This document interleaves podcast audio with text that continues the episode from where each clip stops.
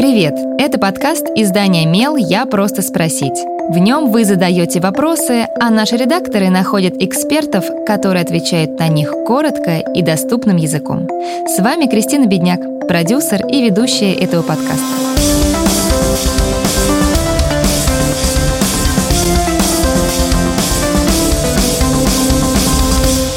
Бывает так, что выпускник упорно готовился к ЕГЭ, но баллов хватает только для поступления в ВУЗ средней руки.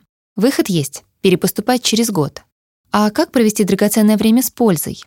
Отвечает методист Антонина Болотова, руководитель тьюторской службы новой школы, и финансовый эксперт из Сбера, который стал партнером этого выпуска. Я не добрала баллы до бюджета в ВУЗе, в который мечтала поступить. В итоге подала документы в институт в родном городе. Родители настояли. Вуз так себе, профиль совсем не тот, о котором я мечтала. Мне это все совсем не нравится. Что делать? Отвечает Антонина Болотова. Часто семьи решают, что лучше поступить туда, куда хватает баллов, ведь совсем нигде не учиться значит упасть в глазах окружающих. Конечно, это какой-то пережиток. Для мальчиков, естественно, здесь дополнительно встает вопрос призыва в армию, а источником отсрочки может стать любой вуз. Если вы все же решили учиться год в среднем вузе, а потом перепоступать, выбирайте специальность как можно ближе к желаемой. Это может быть полезно. Погрузитесь немного в тему, да и будет с чем сравнить. За первые месяцы учебы оцените устройство вуза и свою нагрузку, чтобы понять, какая стратегия подготовки подойдет. Есть разные варианты со своими плюсами и минусами. Самостоятельная подготовка требует от абитуриента высокой самоорганизации а подготовка с репетиторами часто самый эффективный, но и самый дорогой вариант. В качестве компромисса стоит рассмотреть возможность подготовки в группах или на курсах при ВУЗе. Помните, что за ГЭП-ЕР вы можете не только подготовиться к экзаменам, но и набрать дополнительные баллы. Из универсального — ГТО. Сейчас любой значок, а не только золотой, дает несколько баллов. Спортивные разряды от КМС тоже добавляют несколько баллов. Часто учитывается портфолио, победы в конкурсах и соревнованиях. А еще на сайте выбранного вуза можно проверить, например, дадут ли вам баллы за волонтерство, но условия всегда разные. Но не забывайте и про работу. Оптимально для молодых людей 17-19 лет, которые хотят эффективно готовиться к пересдаче ЕГЭ, тратить на работу 2-3 дня в неделю. Это вносит разнообразие в деятельность, помогает переключаться, вдохновляет продолжать учебу.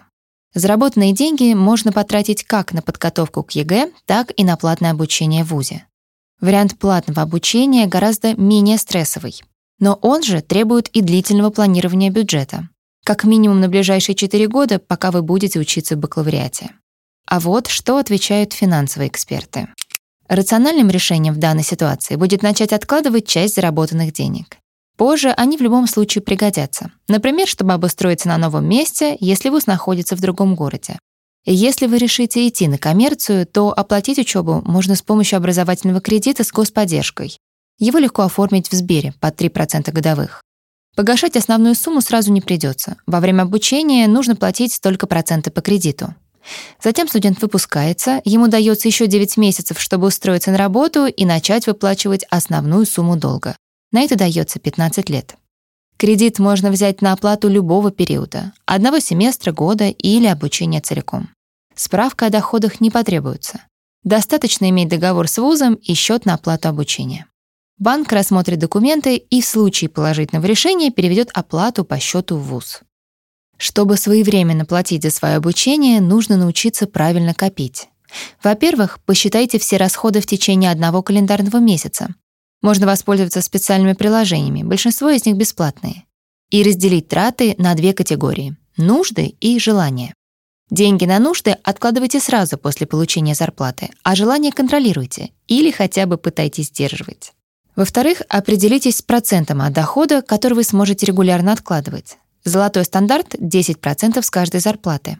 Можно провести эксперимент. Разделить сумму, оставшуюся после оплаты расходов, на 30 календарных дней и каждый день класть в копилку определенную часть. Например, 10 или 20%. Так вы быстро найдете сумму, которую сможете откладывать ежемесячно. Лайфхак. Если вы откроете вклад, будет меньше соблазна запустить руку в накопление. А еще есть универсальные советы, которые могут стать полезными привычками не только в студенческом возрасте. Составляйте списки покупок, пользуйтесь кэшбэком и программами лояльности. Задавайте свой вопрос Мелу, а редакция найдет того, кто сможет на него ответить. Пишите в наши соцсети или на почту feedback эм. Мы не раскрываем имена, так что вопросы могут быть любыми. А еще ставьте нам оценки и оставляйте отзывы. Так больше людей узнают про наш подкаст.